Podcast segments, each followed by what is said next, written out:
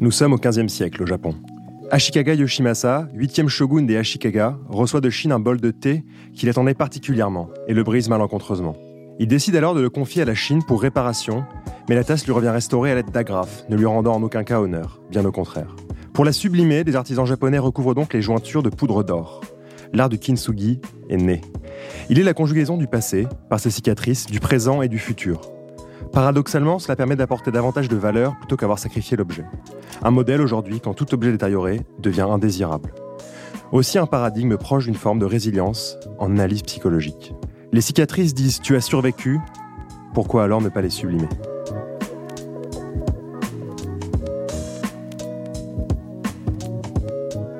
Pour ce neuvième épisode du podcast Figure, nous avons décidé de recevoir Jules Mani Deschamps, un compagnon de route depuis quelques années, amoureux d'architecture et de l'objet dans ce qu'il y a de plus pur. Directeur du concept store Merci, avec son ami de toujours, Arthur Gerby. Je suis accompagné de Gabriel, avec qui nous allons tenter de partager avec vous les différents visages d'une personne qui nous inspire. Salut Jules. Konnichiwa. Ça commence bien. Merci d'être là. Non, merci à vous les gars. Non, merci à toi. Elle est facile celle-là. Ouais, très facile. Qu'est-ce que le qu'est-ce que le kintsugi fait vibrer en toi? Le kintsugi fait vibrer que d'un coup, la vie d'un objet, avec tous ses accidents, elle est non seulement représentée, mais en plus elle est sublimée.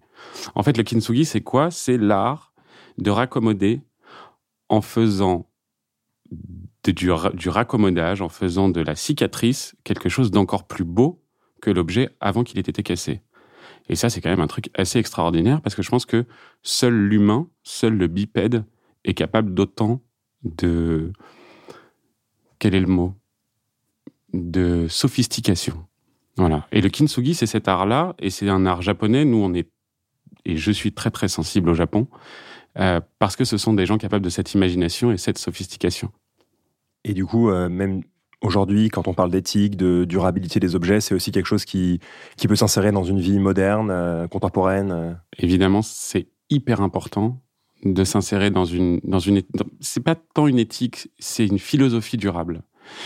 Nous, on est de passage, mais c'est pas parce qu'on est de passage qu'on doit surproduire en permanence des choses qui sont pas destinées à durer. D'abord, c'est ôter le sens et la valeur des choses. Euh, tu quand tu fais ça, finalement, l'objet n'a plus vraiment de valeur ni d'importance. Et quand on est amoureux de l'objet, euh, comme je crois nous trois autour de cette table, euh, on peut pas se dire qu'on peut lui priver tout son sens à en faire un objet jetable. Donc, le fait de prendre soin de l'objet, même s'il a été abîmé, même s'il a été égratigné, c'est lui accorder toute la valeur qu'il a. Quand tu parles à un maître kintsugi aujourd'hui, parce qu'il y en a encore, le maître kintsugi ne prendra pas nécessairement l'objet le plus cher il prendra l'objet qui t'est le plus cher. Et en fait, ce sont des gens qui écoutent les histoires des objets pour déterminer s'ils veulent ou non réparer l'objet. C'est quand même une, c'est une folie. Ça veut dire, est-ce que ton objet, tu l'aimes suffisamment pour mériter qu'un maître le répare? Et ça, ça donne tout son sens aux choses, en fait. Tu vois, d'un coup, tu vas être interviewé par un maître kintsugi qui va dire est-ce que tu mérites que je répare ton objet? Est-ce que tu l'aimes suffisamment pour ça? Et je trouve que tu parlais de paradigme. On est sur une inversion totale du paradigme actuel où, euh, quand certaines marques euh, suédoises de mode fast fashion accumulent 4 milliards d'euros de stock dont elles ne savent pas quoi faire, et eh ben ça, c'est un petit message d'espoir pour ceux qui, plus artisanalement, font des objets auxquels ils donnent un vrai sens et une vraie valeur. Et la, pérennité de l'objet est finalement récompensée par ce genre de choses. D'accord. C'est n'importe quel objet? C'est un objet qui a de la valeur pour toi. Ça, peut ça peut être un bol, puisque tout, part de là, en fait. Tout part de ces services cassés que l'empereur avait, euh, avait marre de voir jeter. Et, euh, puis, ça peut être. Euh, oui, pour moi, ça, tu sais, on a reçu quelqu'un qui s'appelle Tom Overland.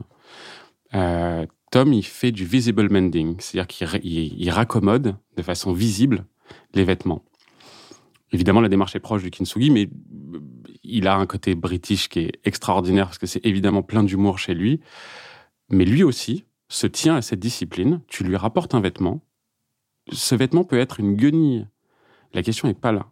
Et c'est généralement le cas, en fait, parce que c'est généralement des vêtements doudous, c'est des vêtements fétiches, et c'est des vêtements qui au-delà de la valeur vénale, ont une valeur sentimentale extraordinaire pour les gens. Et ça, je trouve que c'est génial parce qu'en fait, ça te ramène à ce que tu peux éprouver pour un objet. Et sans être consumériste au dernier degré, le fait de savoir que tu peux entretenir une relation avec les objets est quelque chose qui, moi, me fait du bien parce que ça me fait dire que quand tu, tu proposes un objet que tu as fabriqué, tu peux te dire que non seulement il va être acheté, possédé, mais il va peut-être avoir un bout de la vie de quelqu'un avec lui. Voilà. Quand tu portes euh, une montre, pour ne citer que ça, ta montre t'accompagne dans ton quotidien et elle t'accompagne aussi dans les épreuves que tu as, dans les succès, dans les réussites. Tes objets vivent avec toi. Alors, t'es pas obligé de leur parler comme moi je le fais. On n'est pas tous obligés d'être malades, tu vois ce que je veux dire? Mais en même temps, tu as le droit d'avoir une vie et d'avoir des, des, souvenirs avec des objets, et tu as le droit d'avoir, pour moi, une attache affective à un objet. Le réparer, et le réparer avec autant de soin, pour revenir à ça, c'est lui rendre toute l'estime que tu lui portes. C'est vraiment lui montrer à quel point tu fais attention à l'objet. Puis encore une fois, si t'es pas loin de l'HP, tu peux comme moi parler à tes objets, parler à tes bagnoles. Ça, c'est une Qu'est-ce que tu leur dis? Tu sais que je, tu vous plaisantez, je félicite toutes mes voitures quand on arrive à mon port. Ouais, c'est ça. Mhm. Je tapote sur le volant. je tapote sur le volant et je dis c'est bien, bravo. Ah, c'est beau. Bah, il faut savoir que mes voitures sont pas toutes neuves, donc nécessairement, je suis toujours une petite réussite quand elles arrivent à mon port. Et c'est toujours un truc qui me qui m'émeut et me et me fascine. C'est fascinant une voiture qui arrive à mon port. Une voiture qui roule, de toute façon, c'est fascinant. Je crois que beaucoup de personnes parlent à des objets, mais ils ont toujours peur de le dire parce qu'ils pensent qu'on va, va, les prendre pour des fous.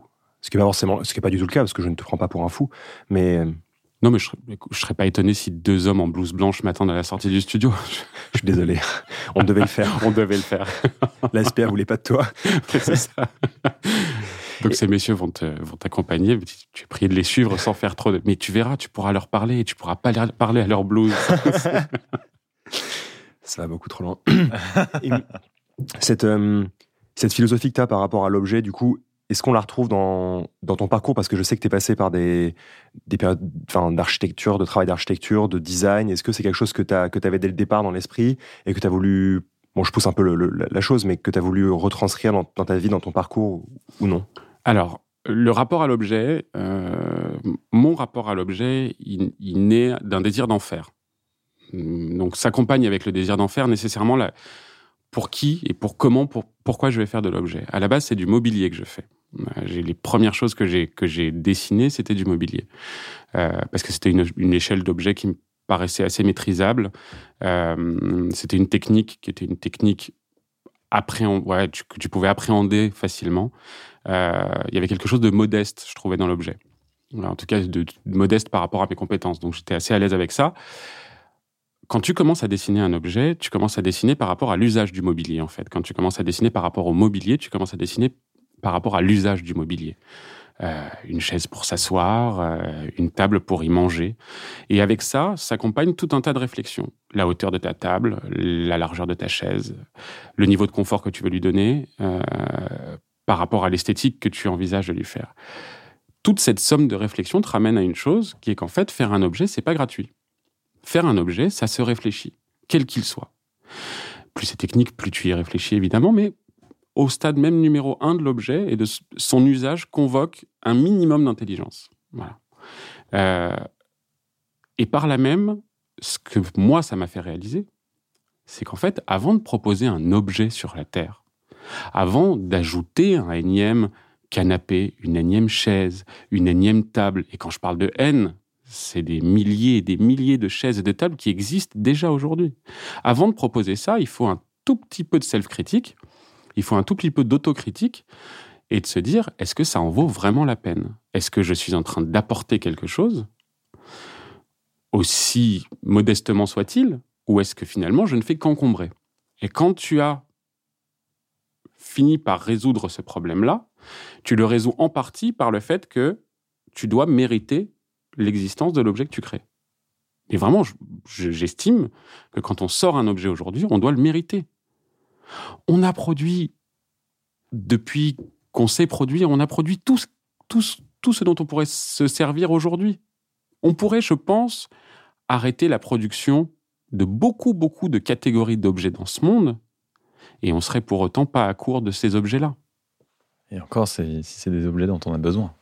Et encore, et encore faut-il qu'on en ait besoin. Exactement. Donc, depuis finalement que j'ai commencé à dessiner, la question de la légitimité de l'objet que tu sors a été présente. Et la légitimité de l'objet, en fait, elle pose quoi comme question? C'est est-ce qu'on va se servir de mon objet? Voilà. Pour moi, un objet, il est légitime quand on s'en sert, justement. Et quand on s'en sert et qu'on prend, évidemment, on l'espère, du plaisir à s'en servir. Alors, mm, une des méthodes pour ça, c'est de commencer par être très égoïste. J'ai la chance, par le métier qu'on fait, de voyager pas mal, de voir beaucoup d'objets. Euh, j'en vois trop, si vous voulez vraiment tout savoir. Je vois trop d'objets tous les jours. Euh, mais parfois, il me manque un objet. Il manque l'objet qui fait que euh, il est en rapport avec le bon usage, il est en rapport avec l'usage dont tu as besoin au moment où tu le cherches. À ce moment-là se déclenche une petite machine qui te fait dire s'il manque quelque chose, ça veut dire que mon apport sera peut-être utile à certaines personnes. S'il m'est utile à moi, si l'usage que j'en fais euh, le légitime d'une façon personnelle, alors peut-être servira-t-il à d'autres. Et si, mais c'est une question qu'il faut savoir se poser sans complaisance, parce que évidemment, quand tu dessines des objets, il arrive forcément un moment où tu veux les voir sortir de terre, tu veux les voir voir le jour. Peut-être que si je prends du plaisir avec mon objet, peut-être que si je prends du plaisir à me servir de mon objet, alors d'autres prendront du plaisir à le regarder et à s'en servir. Voilà. Et c'est comme ça que commence généralement la vie de l'objet, selon moi, c'est-à-dire avec ces questions d'honnêteté qu'il faut se poser. Voilà. Ça prend un temps fou. Ou ça, peut être rapide Ça prend du temps de faire des, objets. J'allais dire de faire des beaux objets. On va peut-être même pas aller jusque-là. De faire de l'objet utile, déjà, ça prend du temps. Une table trop haute, elle te sert à rien. Elle peut être belle, mais si elle n'est pas utile, à quoi elle sert? Elle encombre. Donc ouais, ça prend un peu de temps. Ça prend nécessairement un peu de temps. Mais je pense qu'en fait, et le kintsugi rejoint ça.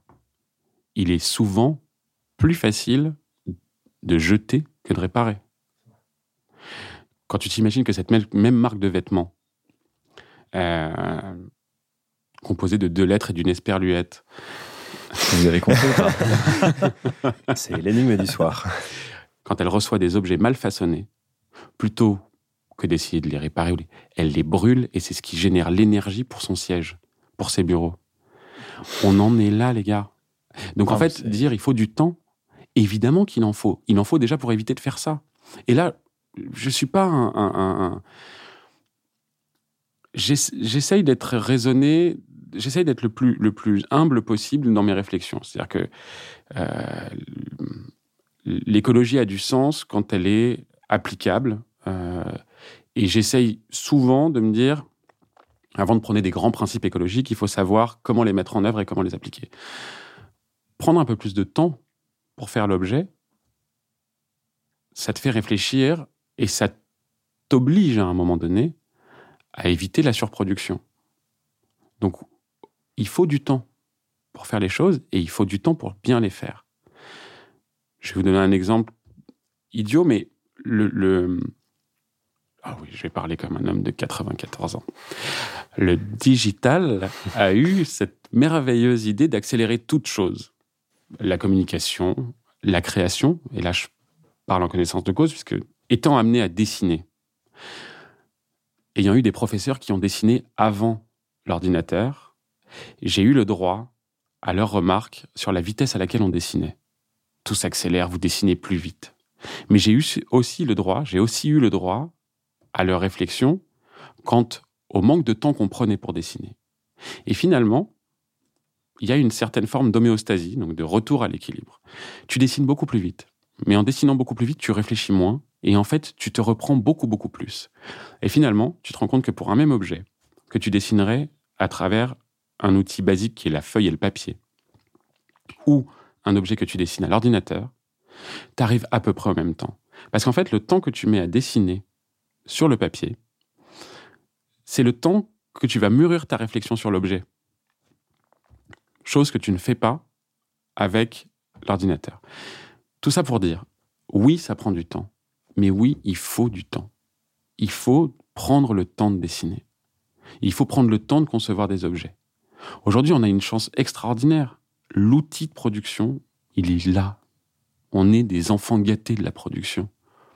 On imagine un truc, et grâce à l'impression 3D, grâce au prototypage rapide, grâce à toutes ces choses-là, quelques heures après, il peut être sur ta table.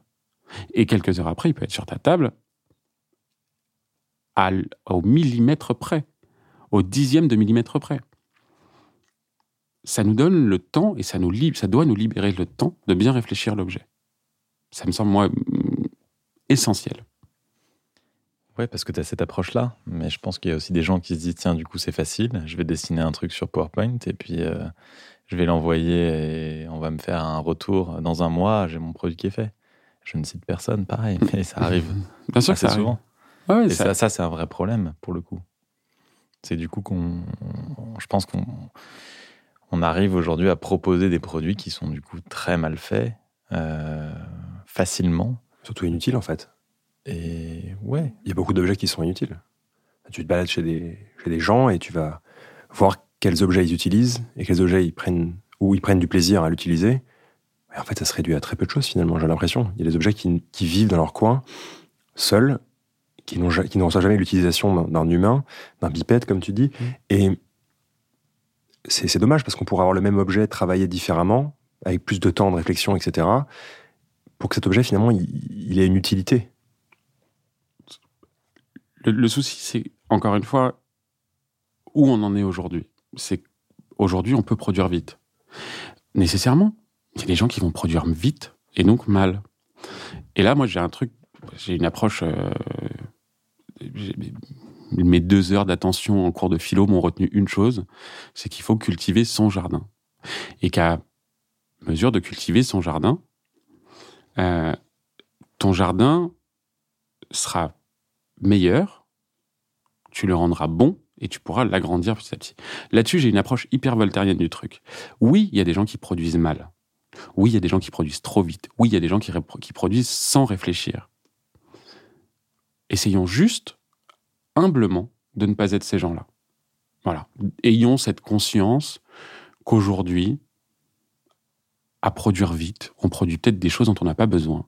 Et qu'aujourd'hui, ce dont on a besoin, c'est peut-être pas de produire pour produire, c'est peut-être de produire soit pour améliorer le quotidien des gens, soit finalement, il faut peut-être pas produire du tout.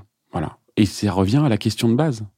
Ma question, quand je commence à gribouiller, c'est est-ce qu'on a vraiment besoin de ce qu'il y a sous ton crayon là à ce moment-là? Est-ce qu'on a vraiment besoin de cet objet-là? Tu vois? En se posant, je pense qu'en se posant cette question-là, en commençant par là, on ne peut pas ne pas réfléchir à ça tout au long du processus de création de l'objet. Non, c'est vrai. Et c'est cette philosophie qui t'a amené à, travailler avec Arthur euh, chez Merci. Enfin, qu'est-ce parce que j'ai l'impression que c'est un peu aussi la philosophie de, euh, de la marque Merci.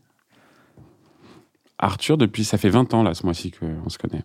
C'est mignon. Magnifique. Ouais. Je sais pas encore où je vais l'emmener. Mais... oh, je sais que tu as des bonnes adresses. Et on a des bonnes adresses. on se les passe d'ailleurs, lui et moi, mutuellement, assez régulièrement.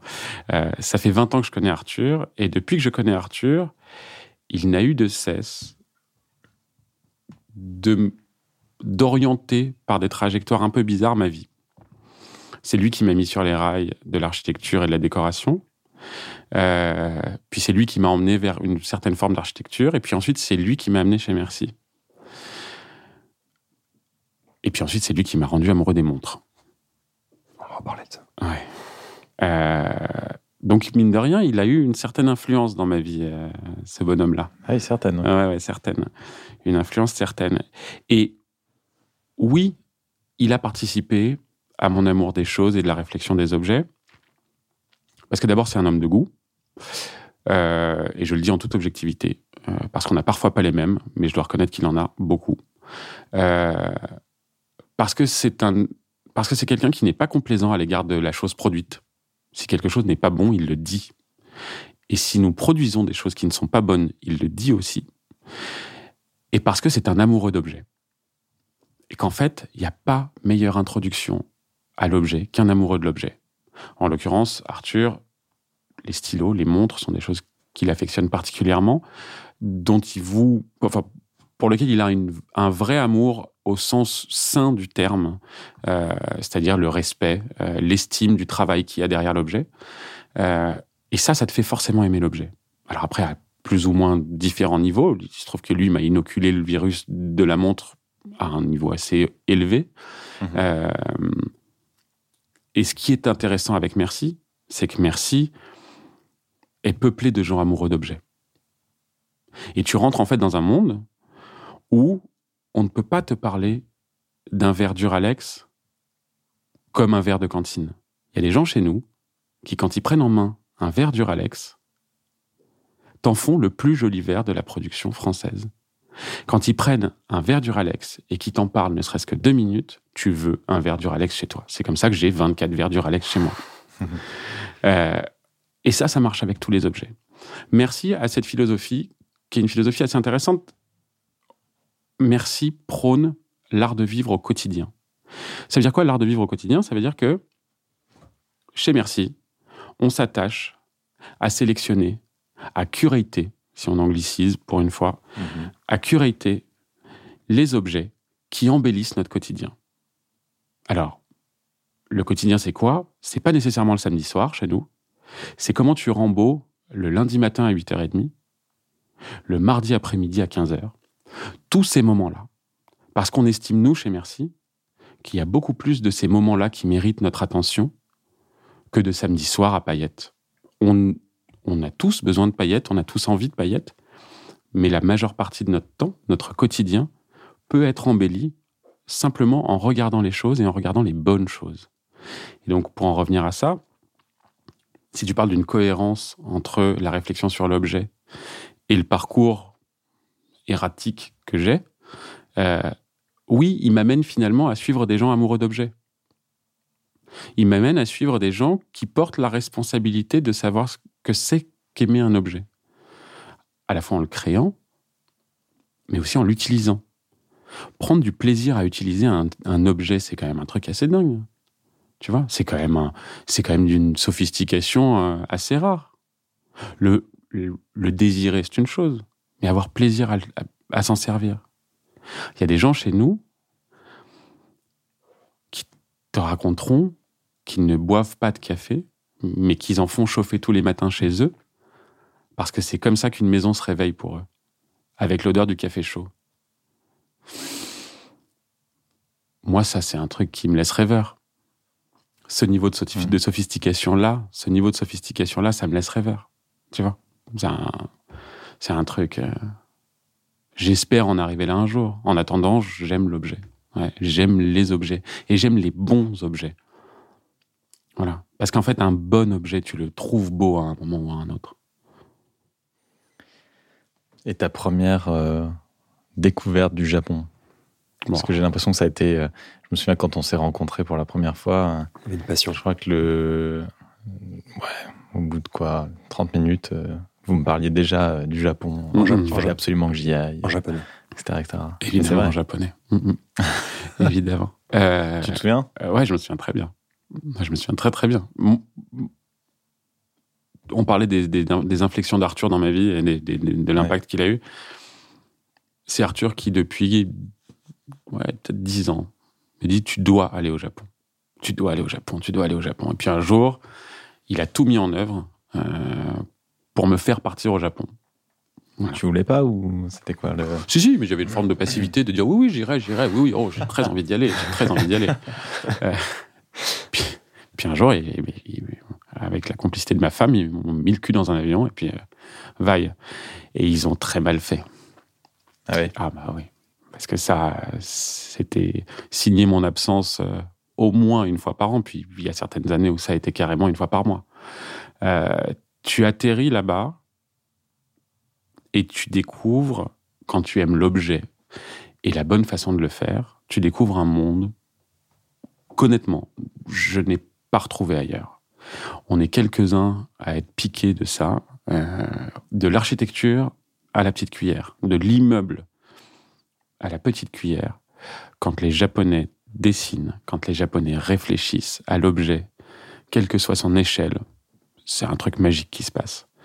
C'est un truc magique qui se passe. Donc, la première fois que j'y suis allé, j'ai d'abord pris la mesure de tout ça à travers l'architecture, à travers les lieux dans lesquels j'allais, à travers les proportions des lieux dans lesquels j'allais. Mais c'était un truc. Il faut, il faut aller dans tous ces, dans tous ces bâtiments mid-century, euh, dont certains ont malheureusement été détruits pour les JO à venir, mais dont il reste des choses mais saintes et sublimes. Le Yoyogi Stadium, c'est un truc, mais je souhaite à toute personne qui aime l'architecture d'aller faire un tour là-bas. Le feu, malheureusement, feu lobby de l'hôtel Okura, de l'aile sud de l'hôtel Okura, ou de l'aile ouest, est d'une proportion déroutante. C'est-à-dire qu'ils arrivent par le dessin et par le volume à te perdre. Tu ne sais plus si tu es dans un espace énorme, gigantesque, ou si au contraire, tu rentres dans une maquette de poupée. Et ça, c'est un trait qui est assez particulier chez les architectes japonais. Euh, donc il y a d'abord ça. Il y a d'abord ce premier voyage où tu découvres à une échelle monumentale le rapport des proportions. Et puis petit à petit, tu refais des voyages. Tu as la chance, et j'ai eu la chance de refaire des voyages avec Merci dans le cadre du projet de Merci, où on allait donc chercher des choses. Et là, tu le découvres à toutes les échelles possibles. Et qu'il s'agisse encore une fois d'un immeuble ou d'une petite cuillère. Tu parlais de temps à faire les choses. Les Japonais n'ont pas la même constante de temps que nous. Ils ont la bonne constante de temps selon moi. Ils savent prendre le temps pour faire les choses. Il y a de la poésie dans toute chose au Japon. Il y a un truc que moi je trouve extraordinaire, c'est que plus l'objet est pauvre, plus l'objet est raisonné pour être drastiquement du quotidien sans et plus il est beau. Prends un cure-dent. Et là, je regrette qu'on ne soit qu'audio parce que j'aurais aimé vous montrer le cure-dent japonais. On pourra prendre une photo. On mettra sur, euh, sur les rabias. Le cure-dent japonais a des petites rainures qu'on ne comprend pas forcément tout de suite. Mais le cure-dent japonais se casse. Et en fait, le petit bout qui te reste dans la main est lui aussi pourvu de petites rainures. Ça te permet d'avoir un petit support pour poser la plus longue partie du cure-dent pour que la pointe ne touche jamais la table. Quand tu découvres ça et que tu dessines des objets, tu rêves d'avoir dessiné cet objet-là. Tu rêves, tu rêves d'avoir dessiné cet objet-là. Et en fait, évidemment qu'il y a des icônes du design. Mais t'imagines l'icône du design anonyme? Mais ça, c'est au panthéon du bel objet pour moi. Tu vois? Et on parle d'un cure-dent, c'est-à-dire qu'on parle d'un truc qui est produit à des millions d'exemplaires et dont le prix unitaire est même pas quantifiable parce que c'est même pas un centime. Tu vois? Il t'en faut 100 pour, pour, pour commencer à dépasser la virgule. Et ben ça, ça a été pensé comme ça, à ce niveau de précision-là. Et ça, ça va m'amener à autre chose. Les Japonais ont ça de fascinant qu'ils savent concevoir les objets, mais ils savent aussi les regarder. Et nous, on les accueille beaucoup chez Merci, et on voit la façon qu'ils ont de regarder l'objet, de le manipuler, de le tourner, de faire le tour de l'objet. Quand tu vas pour acheter un truc, tu peux rester sur l'idée de la photo, mais tu peux aussi en faire le tour. C'est un rond de bosse, ce qu'on appelle un rond de bosse en, tu vois, en sculpture. Enfin, c'est quelque chose autour duquel tu tournes. Les, les Japonais ont cette faculté de tourner autour de l'objet quand ils l'analysent. Voilà. si j'avais qu'un pays à faire et si j'avais qu'un pays dans lequel vivre, ce serait le Japon, à part la France. Mais si j'avais voilà, si j'avais qu'un pays dans lequel poser mes affaires à part la France, ce serait le Japon. Et quand vous partez pour Merci au Japon, en fait, c'est pour faire quoi? Pour aller trouver des objets, pour aller vous inspirer, pour euh, On y va pour plein de choses au Japon. On y va évidemment pour s'inspirer, on y va aussi parce qu'on a d'excellentes relations avec les Japonais. Euh, et donc, on a, on a souvent des projets avec eux. Euh, on y va pour sourcer, c'est indéniable. Euh, on y va pour concevoir aussi des choses, des objets.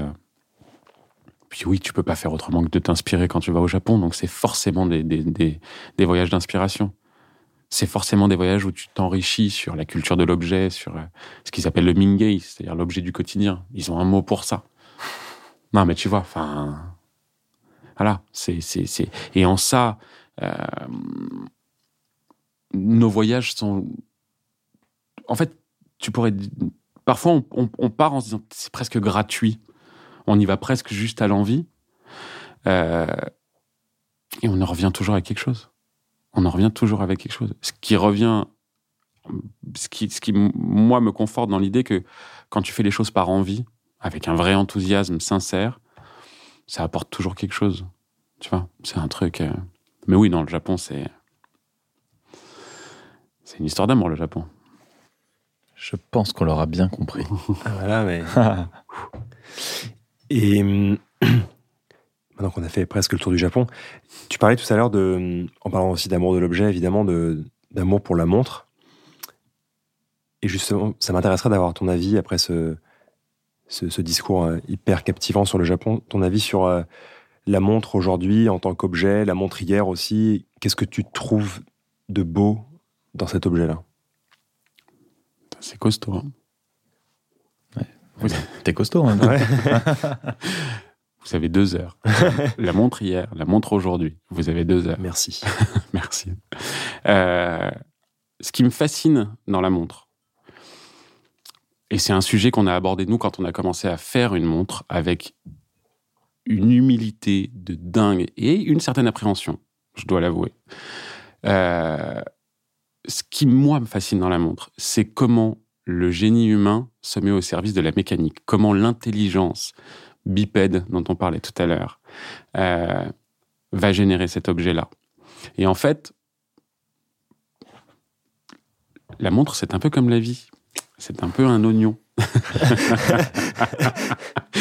Avec euh, plein de petites couches que tu peux enlever.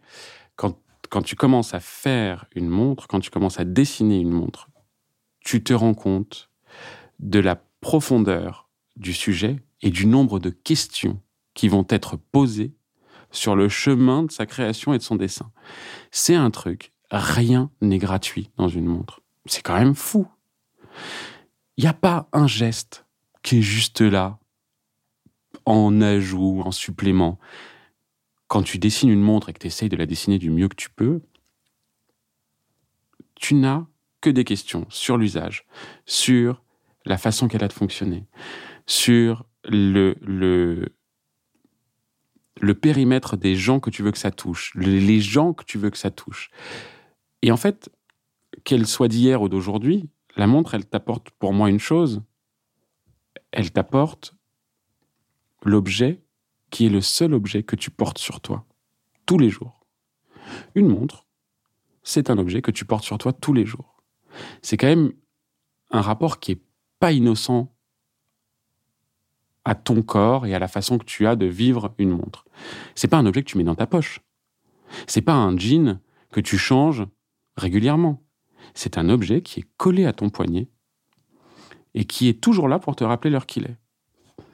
Et bien ça, c'est d'abord pour moi la première, le premier signe distinctif de la montre comme un objet. C'est un objet que tu portes et que tu portes tous les jours.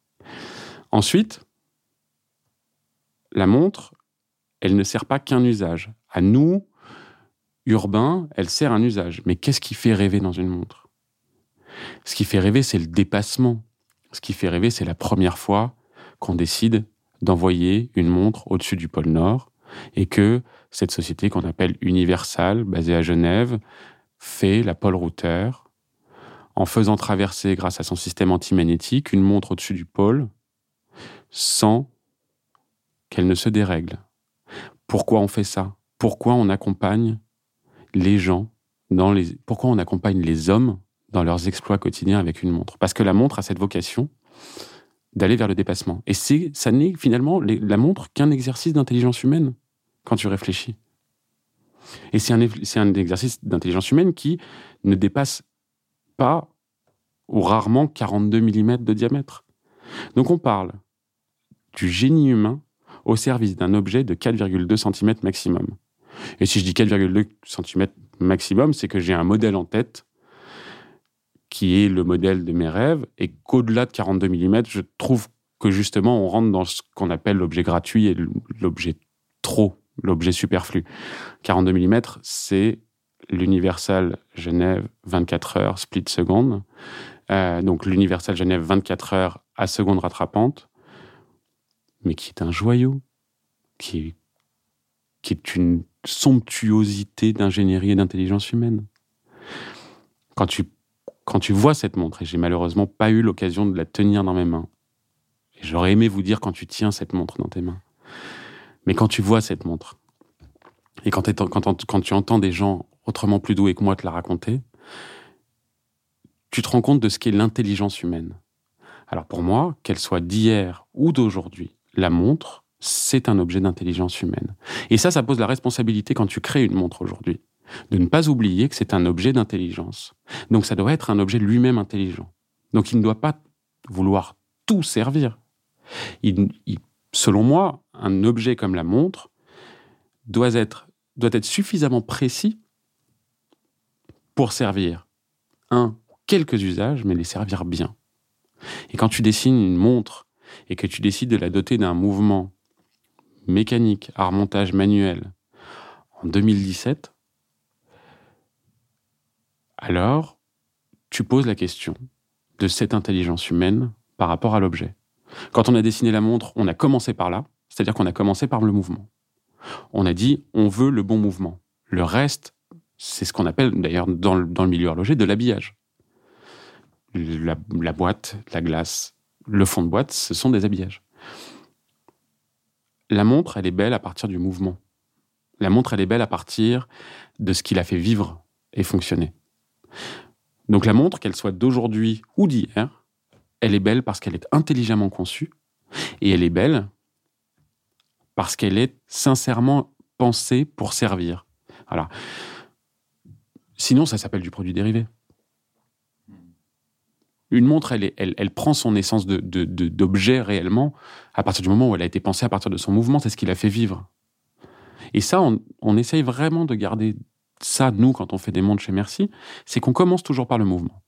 Et soit le mouvement se suffit à lui-même, soit le mouvement raconte une histoire intéressante qu'on peut nous raconter pour chacun des modèles qu'on fait.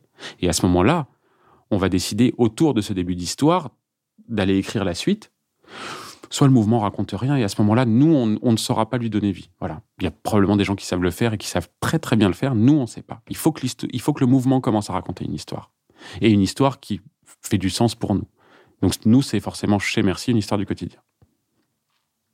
J'ai répondu à ta question C'était la question de Nico d'ailleurs. Nico, c'est bon. Et j'ai pas, pas fini. Parce que du coup, la, ma question qui, la question qui vient, c'est toi, à part l'Universal 24 heures split second, quels sont tes goûts? Vers quoi tu t'approches le plus en, horlogerie? Qu'est-ce que tu aimes voir? Qu'est-ce que tu aimes porter? Euh, Voilà. Alors, ça c'est une très bonne question. Euh, On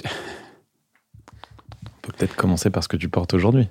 Ouais, bien sûr. Euh, alors, je, je, porte une Gégère le Coultre modèle fantôme, donc c'est-à-dire que c'est un modèle à la taille intermédiaire entre la montre homme et la taille homme et la taille femme. Euh, et c'est une reverso en l'occurrence, euh, puisque c'est par là que ça doit commencer. C'est une montre qui m'a été offerte par mes parents euh, quand j'ai décidé de, de, de m'orienter vers l'architecture, la décoration et que donc se profilaient des chantiers à l'horizon. Et c'est une montre qui m'a été offerte parce que la Reverso a cette euh, a cette particularité qu'on lui connaît de pouvoir se retourner avec, elle, a donc un fond acier euh, de façon à pouvoir être protégée des à-coups. Et à l'époque, c'est une montre qui a été faite pour les joueurs de polo. Euh, mes parents ont décidé d'en détourner l'usage euh, pour me la promettre euh, résistante à l'épreuve des chantiers. Euh, ils ont bien fait, puisque ça fait maintenant 14 ans que j'ai cette montre. Euh, que d'autres n'ont pas résisté au chantier. Euh, les verres ont cassé, euh, ou, sont, ou, les, ou, les, ou les plexis pour certaines anciennes se sont rayés. Celle-ci a toujours résisté parce que j'ai cette habitude qui va avec l'usage, quand je rentre sur un chantier, de retourner la montre pour que la face acier fasse face sur mon poignet et que le verre et le, et le cadran qui est en dessous soit protégé. Donc ça, c'est ce que je porte aujourd'hui. Et après, ce que j'aime porter, c'est des montres, d'usage. C'est des montres avec un vrai usage. Euh, on peut parler de, de, de, des montres militaires parce que je pense que c'est quelque chose qui nous rassemble autour de cette table, entre autres choses. Euh, la montre militaire est une montre d'usage. Alors, pas celui que je souhaite lui destiner pour moi, hein, ni pour personne d'ailleurs, mais c'est une montre qui doit être lisible, euh, facilement, rapidement. Euh, c'est une montre qui est sans fioriture, elle ne peut pas se le permettre. Euh, c'est une montre résistante. C'est une montre qui est à l'épreuve de tout, puisqu'elle est à l'épreuve du pire, qui est la guerre. et finalement, ça en fait une montre qui est une montre extraordinaire pour le quotidien des urbains qu'on est. qu'on conduise des motos, qu'on aille la cogner contre, dans le métro, que on est tous à valdinguer à droite à gauche, et une montre militaire est finalement la garantie qu'où que tu ailles et que quoi que tu fasses, ce qui va te donner l'heure est un peu protégé. Les montres militaires ont été créées en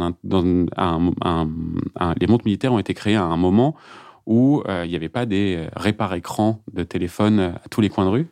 Euh, et ça, ça convoque l'intelligence dans la réflexion de la montre militaire il fallait la protéger, il fallait protéger le verre.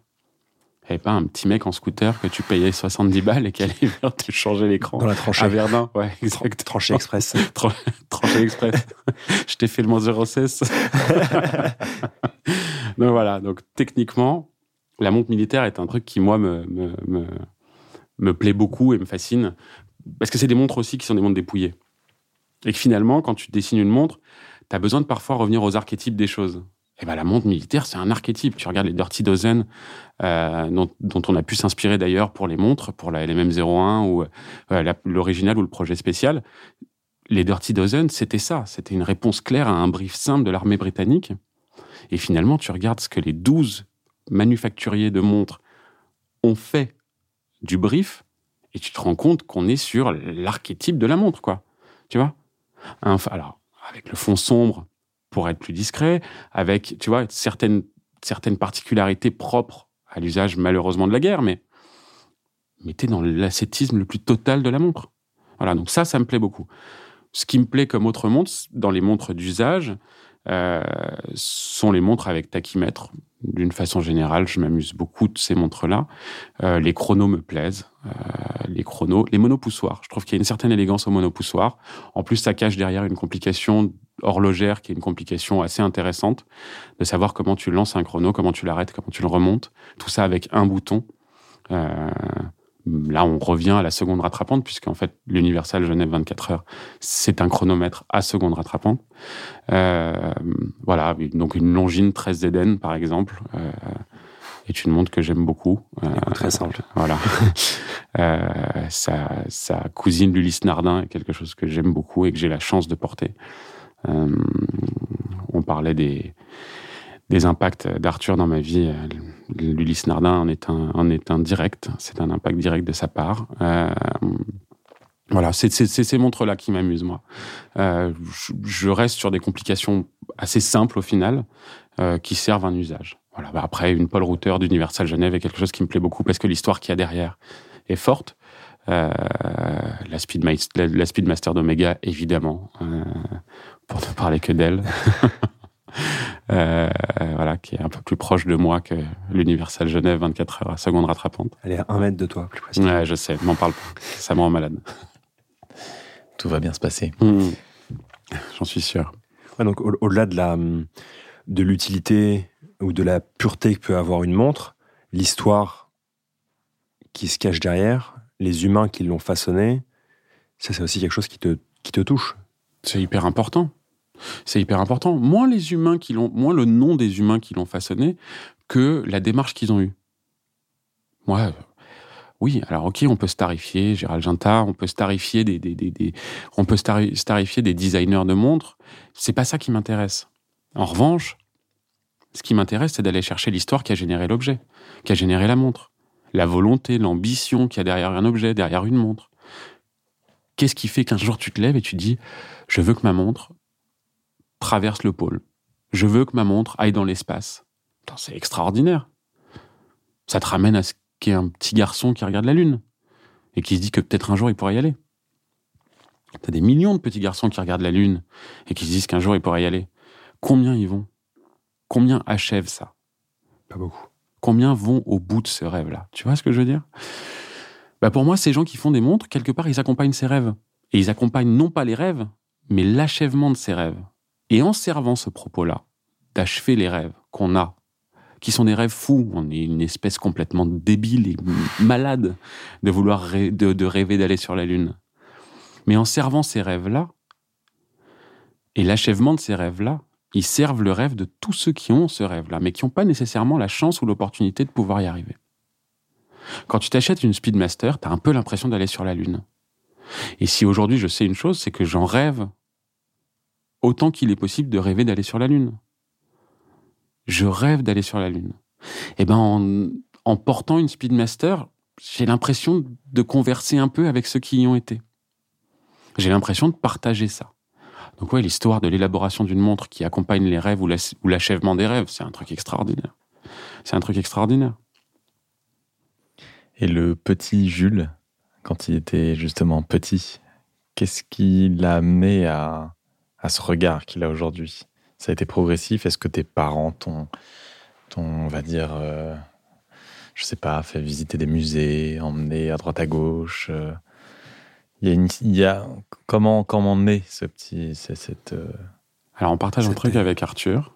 On partage un truc avec Arthur de, de euh, qui est qu'on a eu une chance extraordinaire d'avoir euh, des papas et des mamans et des mamans qui nous ont littéralement emmenés partout où elles pouvaient le faire et qui nous ont ouvert le regard. Tu parles de regard, c'est hyper important avant, euh, avant que je connaisse Arthur et avant qu'Arthur euh, impacte les différentes trajectoires euh, qu'on a pu suivre, lui et moi, il y, a ma maman qui, en me mettant dans des avions tout petits, en m'emmenant au musée, en me faisant écouter et en essayant de me faire parler des langues qui n'étaient pas la mienne à la base, m'a ouvert les, les, oreilles, les yeux euh, et m'a fait apprécier les belles choses. Et ma maman a un métier assez extraordinaire qu'elle partage avec mon papa. Euh, mes parents sont dans le cinéma. Et dans le cinéma, il n'est question que d'une chose, de regard. Quand tu aimes le cinéma de James Gray, tu aimes le regard de James Gray. Le regard qui porte à la fois sur euh, la nuit à New York, euh, sur euh, le quartier de la Little Odessa à New York et sur la conquête spatiale, très très récemment. Quand tu aimes le cinéma de Wes Anderson, tu aimes finalement un autre type de regard porté sur le monde. Pour moi, Wes Anderson, c'est un regard poétique sur la chorégraphie du monde et la chorégraphie des gens. Tout est chorégraphié. Il n'y a pas un mouvement laissé au hasard tout ça, ça n'est que du regard. Ça n'est que des gens qui, forts du regard qu'ils ont, ont voulu le, transmettre. Et bien ça, d'avoir suivi ce monde de regards, euh, de plein de certains regards, avoir suivi ce monde-là fait que quand tu poses tes yeux sur quelque chose, euh, t'essayes de regarder et pas juste de voir. Et finalement, je trouve que quelqu'un qui aime l'objet, c'est quelqu'un qui ne fait pas que le voir, c'est quelqu'un qui le regarde. Pour en revenir aux Japonais, les Japonais ne se contentent pas de voir l'objet, ils le regardent. C'est-à-dire qu'ils ont une attention pour lui. Parce que finalement, regarder quelque chose, c'est lui donner une partie de ton attention. C'est te concentrer sur ce que tu regardes. Voilà. Et, alors, aujourd'hui, je pense que de savoir regarder les objets, c'est une bénédiction. C'est une chance. Euh, et c'est une chance qu'encore une fois, je dois à des gens hein, qui m'ont appris à regarder les objets. Voilà. On parlait de, de, de, de, Merci, chez Merci. Merci est peuplé de gens qui savent regarder les objets, qui savent se concentrer sur l'objet pour en comprendre la démarche, le sens et l'usage. Et bien finalement, pour répondre à une autre question que vous posiez tout à l'heure, les gars, qu'est-ce que c'est qu'un bon objet? Un bon objet, c'est un objet qui a été pensé avec autant d'attention qu'on peut le regarder et le trouver bon. Et finalement, ça fait une espèce de boucle. Un bon objet est un objet qui a mérité toute l'attention de celui qui l'a créé. Voilà. Et à partir du moment où on est sincère dans ce qu'on crée, il y aura des gens pour savoir le regarder. Voilà. Donc le regard, oui, euh, le regard, il m'a été appris tôt. Je sais pas ce qu'il vaut ce regard, mais en tout cas, il est attentif. Voilà.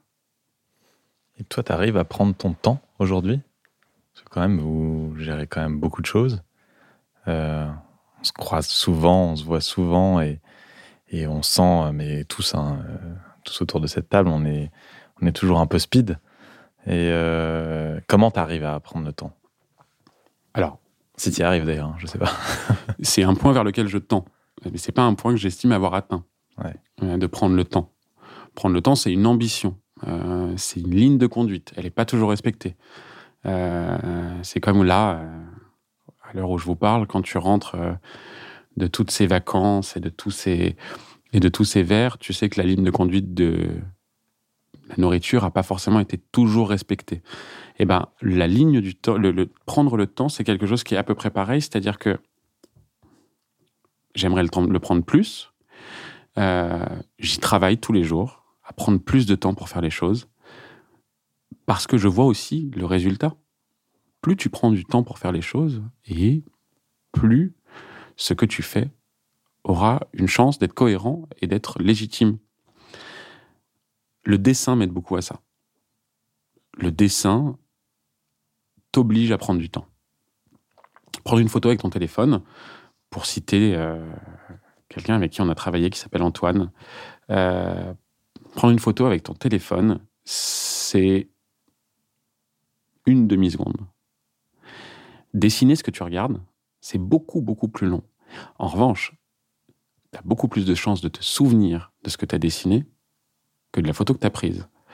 En juger par le nombre de photos qu'on a tous dans nos téléphones, je pense que euh, je ne pourrais pas dessiner un millième de ce que j'ai dans mon téléphone, mais qu'en revanche, je m'en souviendrai infiniment plus longtemps.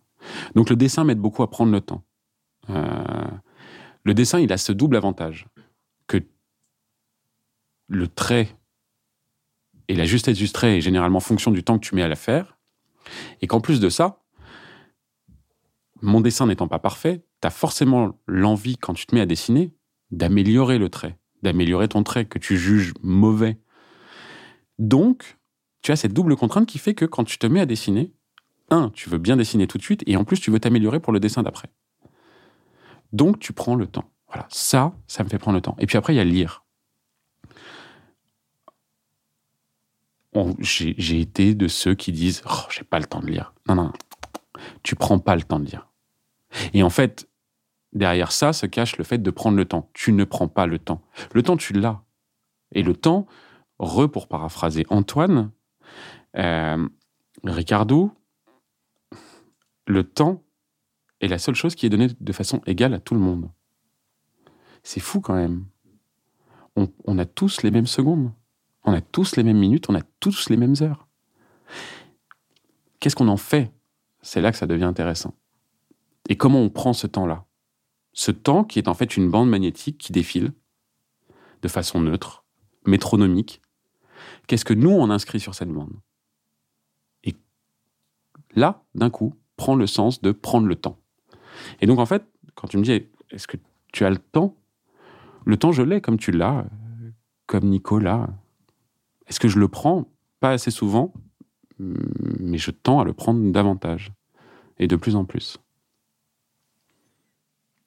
Je m'attendais absolument pas à cette réponse. Et je l'ai adoré, en fait. Mais ça me fait penser un peu, en fait, là, ce qu'on est en train de vivre en ce moment, pour moi, c'est. C'est aussi une pause, en fait. Une espèce de prendre le temps de discuter, de. euh, de donner, laisser la chance d'allonger un peu les réponses. Euh, et du coup, de comprendre beaucoup plus de choses. Mmh. Et. Je pense que ça rentre euh, dans cette démarche-là, en fait. Ouais, je, je- je pense qu'on s'en rendait pas compte quand on a commencé, mais de plus en plus. Mais c'est vraiment ça, c'est comment allier le.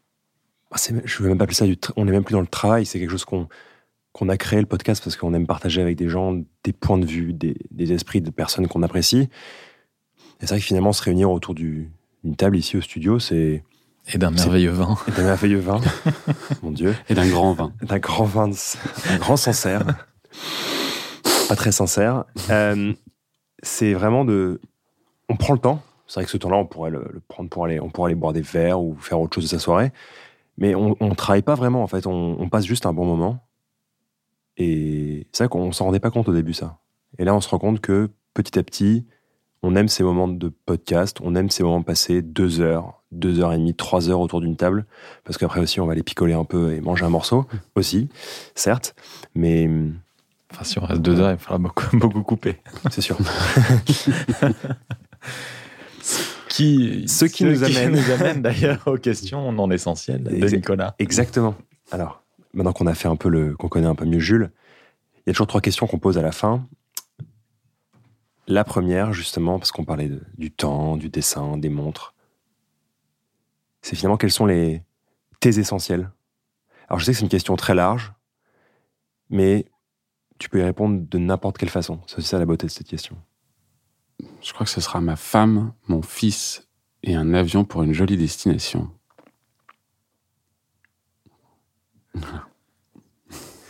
C'est fou parce qu'en général, alors là, cette question, elle commence par Ah, dis donc, ta question, elle est très large. euh, Je sais, alors, du coup, j'essaie de, de préciser, d'affiner ma question.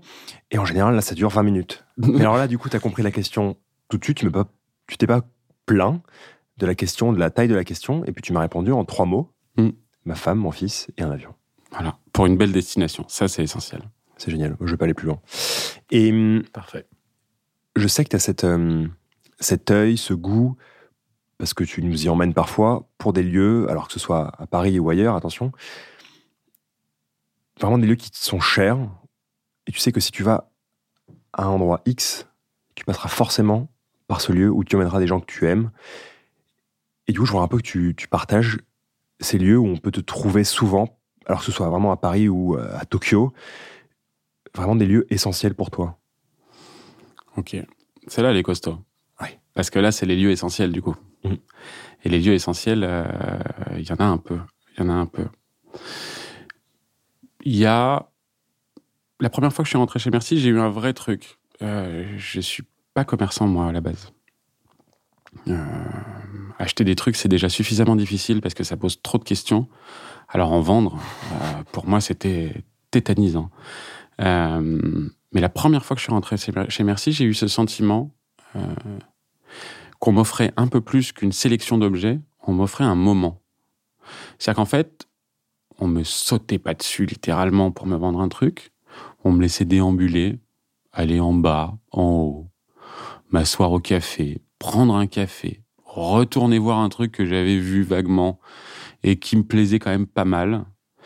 Et j'ai fini par y passer trois heures la première fois il faut savoir une chose, c'est que je suis très snob et que j'y partais avec plein de mauvais a priori parce que comme un bon Parisien, I love rien. Et quand on m'a dit qu'un lieu était super, j'y vais avec évidemment beaucoup d'appréhension. J'y suis ressorti hyper enthousiaste et donc merci était dans ma liste, je le promets. Euh, et c'était d'ailleurs d'autant plus difficile d'intégrer merci que j'avais cette pression de me dire attends, t'intègres un lieu dans lequel t'as aimé aller dont tu as aimé parler aux gens. Est-ce que tu vas être à la hauteur de ce truc-là? Voilà. Ça, je serais incapable de vous le dire. En revanche, si Merci fait partie de mes lieux, pour justement son côté vaste, ample et élastique au niveau du temps et du moment qu'on offre, euh, il y a un autre lieu euh, que j'aime d'amour, qui lui est tout petit, et qui s'appelle Vivant, et plus précisément Vivant 2. Et pourquoi? Parce qu'on parle de l'amour du Japon, et parce qu'avec Pierre Twitou, euh, qui dirige cet endroit, ce restaurant, j'ai l'impression de me retrouver au milieu de dans une destination. J'ai l'impression de me retrouver dans une destination étrange, euh, un pays un peu magique, composé de la France, du Japon et de la Tunisie. Euh, il se trouve que la Tunisie fait partie de mes origines, euh, comme Pierre. Il se trouve que le Japon fait partie de mes ambitions, comme Pierre, et qu'évidemment, il n'y a pas de bonne bouffe sans la France.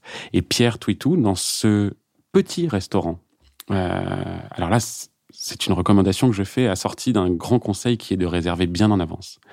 Euh, mais ce petit restaurant est la parfaite conjugaison de la générosité méridionale, de la précision japonaise et du faste de la cuisine française. Et le tout servi sur une bande son de ouf, avec une moyenne d'âge de 31 ans, tout au plus collé au plafond, et des mecs qui déconnent de l'ouverture à 19h jusqu'à la fermeture, et ça, c'est beaucoup plus aléatoire. Donc Vivant 2, c'est un truc que je peux que recommander parce que c'est tout ce que j'aime dans le monde qu'on vit. Voilà. Euh, ça, c'est pour mes adresses parisiennes. S'il y a une adresse où je, je, voudrais emmener les gens au Japon, euh, pour en arriver au Japon, ce serait pas nécessairement à Tokyo. Euh, il y a plein de bonnes adresses à Tokyo, mais relativement accessibles et disponibles. S'il y a une bonne adresse au Japon, c'est le Teshima Art Museum, qui est une splendeur absolue. Teshima Art Museum, c'est sur l'île de Teshima, au nord du Japon. Et le Teshima Art Museum consiste en un voile de béton euh, qui a été façonné à partir de mottes de terre, c'est-à-dire un peu comme on faisait les églises avant. Remplissait de sable et on montait petit à petit, ou on remplissait de terre et on montait petit à petit. Là, le dôme a été créé en fait par sa, par sa matrice, donc par sa forme négative, qu'on a fait entièrement en terre. On est venu mailler ce volume de terre et on a ensuite sorti la terre pour que le béton se mette en charge. On est dans un endroit par lequel on accède au travers d'un petit tunnel en béton. Avant d'y entrer, on vous demande de vous déchausser et de mettre sur silence total tous vos appareils électriques. Et quand on rentre, on foule un béton à l'effet pot de pêche qui est micro-perforé à certains endroits et duquel des gouttes d'eau viennent perler sur le béton et sur ce sol qui n'est donc pas de niveau viennent rejoindre de plus grandes flaques générées elles-mêmes par ces petites gouttes d'eau qui sortent de terre. Le temps de vous le dire n'est même pas un battement de cils comparé au temps qu'il faut y rester. Partez à Teshima, entrez sous ce dôme de béton et oubliez le temps.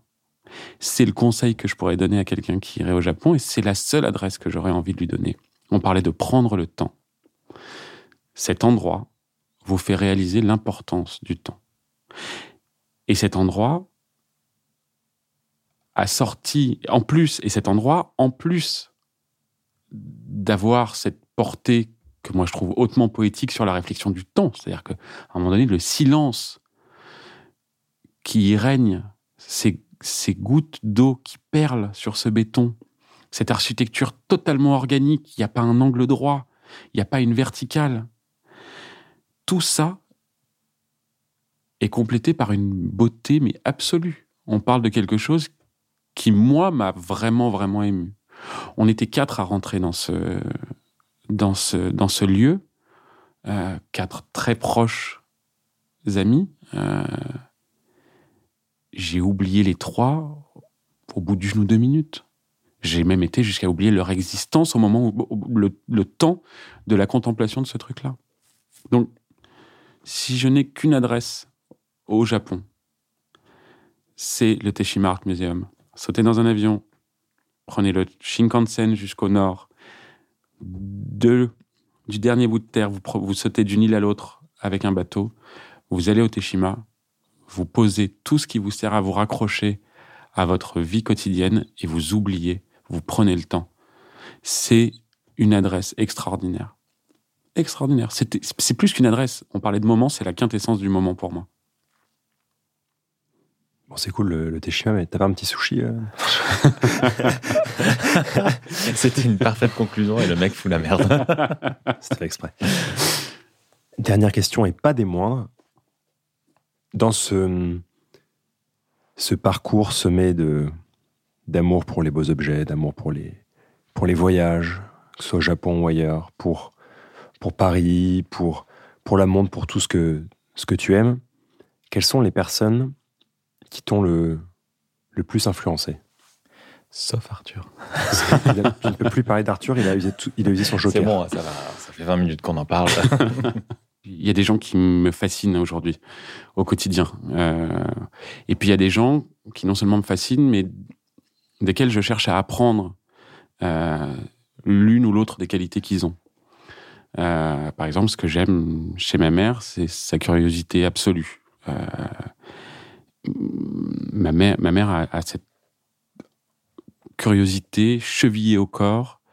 T'as l'impression qu'elle est jamais rassasiée d'aller découvrir des choses. Donc j'aime la curiosité de ma mère. Euh, j'aime le j'aime la poésie d'un Wes Anderson. J'aime l'extraordinaire précision d'un Nolan. Euh, j'aime la proportion divine de Miss Van der Rohe. Euh, j'aime l'extraordinaire honnêteté architecturale d'un euh, Thomas Ederwick. Euh, j'aime l'absolu ascétisme d'un John Pawson. J'aime le sens de l'enfance d'un Yoshito Monara, euh, qui est Yoshito Monara, un artiste japonais, qui décrit une enfance qui est à la fois pleine de poésie et puis beaucoup plus de profondeur derrière. Et je trouve qu'en fait, on a trop tendance à décrire l'enfance comme une joyeuseté. Elle est aussi faite d'apprentissage, de peur, d'angoisse. Euh, et en fait, la beauté d'un enfant, c'est ça. Et donc, je conclurai euh, en disant que si j'aime toutes ces personnes, euh, pour toutes leurs qualités respectives, j'aime la vie devant soi qu'a mon fils, Joseph. Et finalement, ce qui m'enthousiasme le plus aujourd'hui, c'est de voir grandir ce petit morceau de trois ans. Euh, et c'est ça qui me donne envie de continuer à croire en tout ce qu'on fait, euh, parce que Joseph a la vie devant lui, et que ça, c'est quand même ce qui est le plus joli. Merci beaucoup. Merci. Merci Jules, c'était vraiment trop cool de t'avoir. Merci à vous les gars. Parce que on te voit souvent quand même, mais là j'ai j'ai un peu pris une claque dans ma gueule quand même, une petite claque. Ça te fait du bien en même temps. Ouais, ça. Merci pour ce moment les enfants. Ah C'était chouette. C'est réciproque là, franchement. Là, c'était un vrai moment.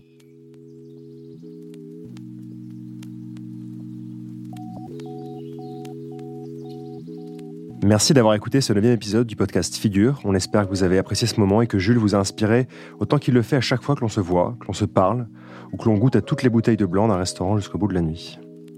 Vous pouvez nous retrouver sur l'onglet podcast du site Les Rabilleurs et sur toutes les plateformes d'écoute iTunes Podcast, Spotify et Deezer. Un grand merci à l'arrière-boutique studio pour son accueil toujours chaleureux. Merci également à Alexandre Flavian, aka Global Dub, pour ses sons que vous pouvez retrouver sur SoundCloud. On se retrouve pour le prochain épisode et d'ici là, prenez bien soin de vous.